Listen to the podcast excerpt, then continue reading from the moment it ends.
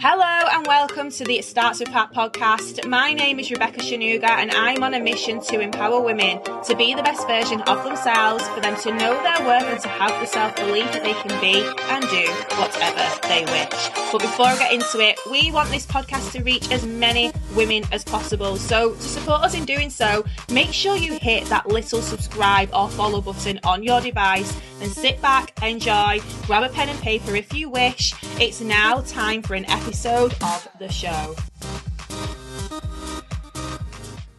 in terms of someone saying they're open and they want to look at the information where you can send someone a voice note or a text or the website, whatever you're exposing them to, you want to be doing that at least three or four times a day. If you are not gold builder yet, you and you and a goal and a goal of yours is to become a goal builder within a reasonable time frame, i.e., a 90 day run, as an example. If you're building slower than that and it's not your goal, then that's fine. But if you're in the 90 day run, you probably have big goals in a short space of time. So being completely transparent, you're going to get better results the more people you get the information in front of. So three or four people per day seven days a week is a sweet spot number if you don't already have a front line and a team who you're supporting. Okay. Um, so that's what you need to be aiming for. And then I get it, you get to that point, loads of people are replying to your messages, you get loads of information out, but then no one seems to be getting closed on the other side. So once you've mastered that, you're sending the right number of messages, people are opening them, people are responding, people are saying that they're open to taking a look at what you're doing, you're already halfway there. That's a massive blocker for some people. Some people don't even get the messages opened. Some people don't even have the social media set up in a way that's welcoming for people to follow back and engage back with them. So the fact that you're getting responses is good. Yeah. You're already a step ahead of some people. And then when you are getting the responses, how do you then start to move people along the process? So, one thing you need to remember is that not everyone joins straight away. I joined straight away off a five minute phone call. I didn't even look at the presentation. I didn't look at any opportunity call. There was no information that got sent to me. I had a conversation for five minutes, literally on the phone, and I signed up. Jill, had a little bit more information. she signed up pretty much straight away. Laura Hutchinson, who was my first referral, who came to me, hardly had any information because I didn't have a clue that this information existed because no one told me. And it was similar to Laura. Laura waited a few weeks to join because she waited till it was the right time, but she still joined relatively quickly on no information. Now you have so much stuff that you can be sharing with prospects. They're going to join at some point, but you just got to give people time. Don't badger people. Some people are going to join straight away because they're looking for something. I was looking for something, hence why I reached out to the person who I did and joined the business. Laura was looking for something. That's why she messaged me. I got Jill at the perfect time because Jill was open and she was looking for something when I messaged her. There's other people who aren't looking for something when you reach out to them. Amanda, as an example, she's not my direct referral, but she was someone who like wasn't easily convinced. Yeah, it was a very long backwards and forwards asking every single question. Like when I say skeptical, whoa, you've not like, um, uh, I would challenge anyone to find a more skeptical, skeptical person than Amanda when I was speaking to her. So it happens, yeah. But if you are professional when you're sharing the information, you're not badgering people, you're taking people through a process and understand that people have different personalities and this isn't a priority for everyone and you have patience, this is when the results are going to come in. But at the same time, it's valuing your time. So if you're just getting ghosted constantly, but you are consistently sending 30, 40 messages a day, do you need to be chasing people who are ghosting you? No. If someone ghosts me three times, it's not like I'll never ever speak to them again, but I'm not going to prioritize that person. I'm not going to like completely write them off unless I just think they're rude or whatever, then I probably will. Um, so, but I'm just saying, like, gauge it, like, use your common sense um, sometimes it's just not the right time for people and they might come back. So you don't always want to write people off just because they don't message you back. But at the same time, value time. If you're arranging calls with people and they're not showing up, if you're putting people in three-way chats and they're not responding, if you're messaging people and they're ghosting you, not necessarily just about the business, because some people might just be like, God, Amanda, stop messaging me about the business. Like, I can't be asked replying to you about the business. Then they might ghost you. If people message me now about their opportunity when they can clearly see I'm in an opportunity, I ghost them sometimes as well. It doesn't mean I'm going to ghost them if they message me and say, Oh, I love your outfit. Where's that from? Or where's that restaurant that you've just been? It looks amazing. Or your daughter's so cute. What's her name? Like, obviously, I'm going to respond to messages like that because it's polite, but I just don't want to be badgered by people on social media. And that's what they might be like. But if you're trying to build a genuine connection with someone, you're replying to people's stories, you are trying to spark up a conversation with them that's not just business, business, business, and they're still ghosting you and they're not engaging back. It's a two way street, guys. Learn to cut your losses. Yeah. But just because they're not responding to you about the business, that's okay. It's their personal choice. You don't need to write that person off. It doesn't mean they're not going to join you again at some point, but there's a difference between someone not it's not being for them at that moment in time and someone just being rude. If you're constantly liking someone else's pictures, supporting all of their posts, making your way, like going out of your way to make conversation with them and they're just not interested, cut your losses and start speaking to somebody else. Okay. And another thing as well, confidence. So I touched on this previously confidence about what it is that you're offering. So like I said before, this product is amazing. Majority of people on here are utilizing the product themselves.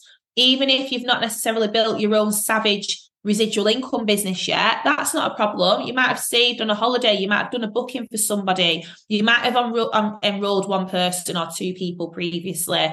It doesn't matter where you're at in your journey, but you need to have full confidence in what it is that you're saying and don't overthink your responses. Just be yourself. Again, if you're speaking to enough people, you've got enough people to practice on.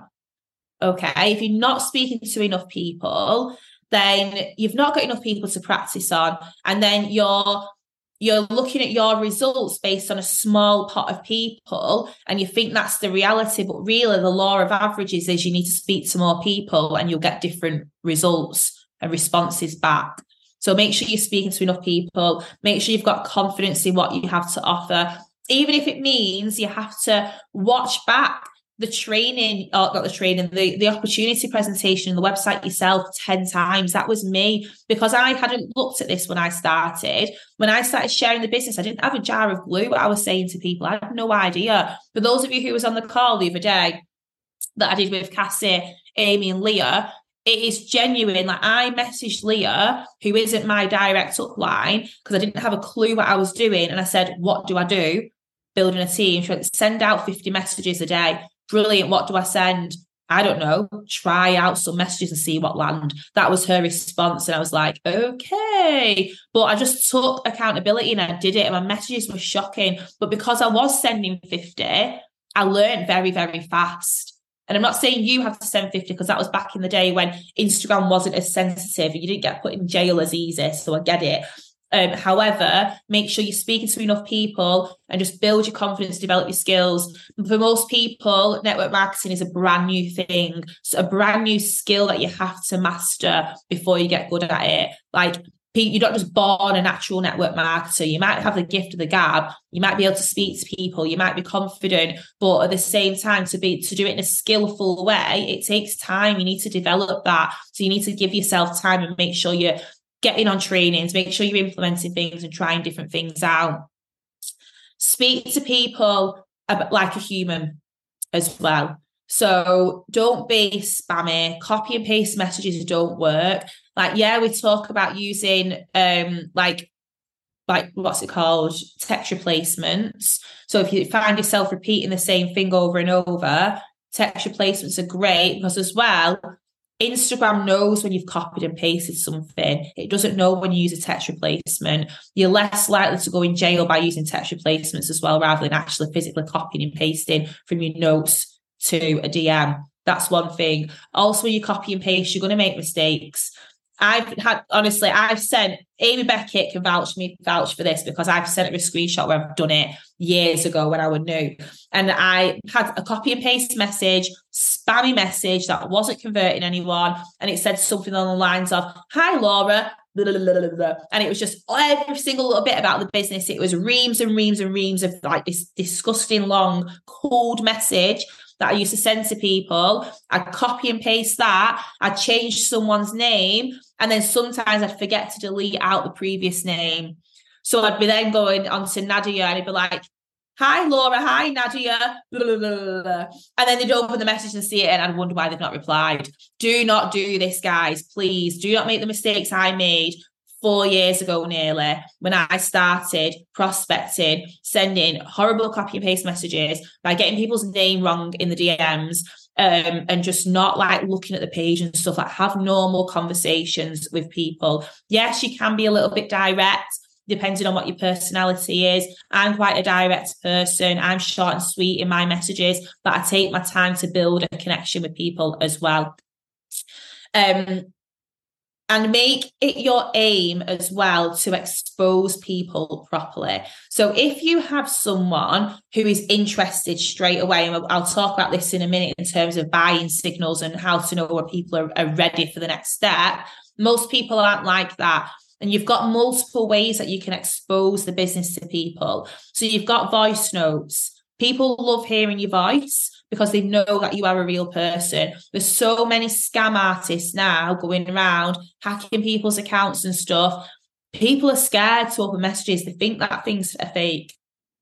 If you put your voice on there and make it your mission to try and master a little voice note if it's not something you're comfortable in doing, then you're more likely to get responses and people are going to trust you. Genuinely, when I started, because I'm someone who um, I don't know if anyone else can relate to this, but I'm someone that the penny doesn't always drop straight away.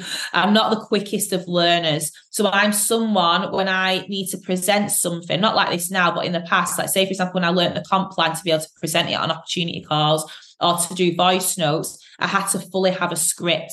I'd have a piece of paper, word for word, of what I needed to say. And I literally used to read off a piece of paper doing a voice note. If you need to do that, do it. They can't see you.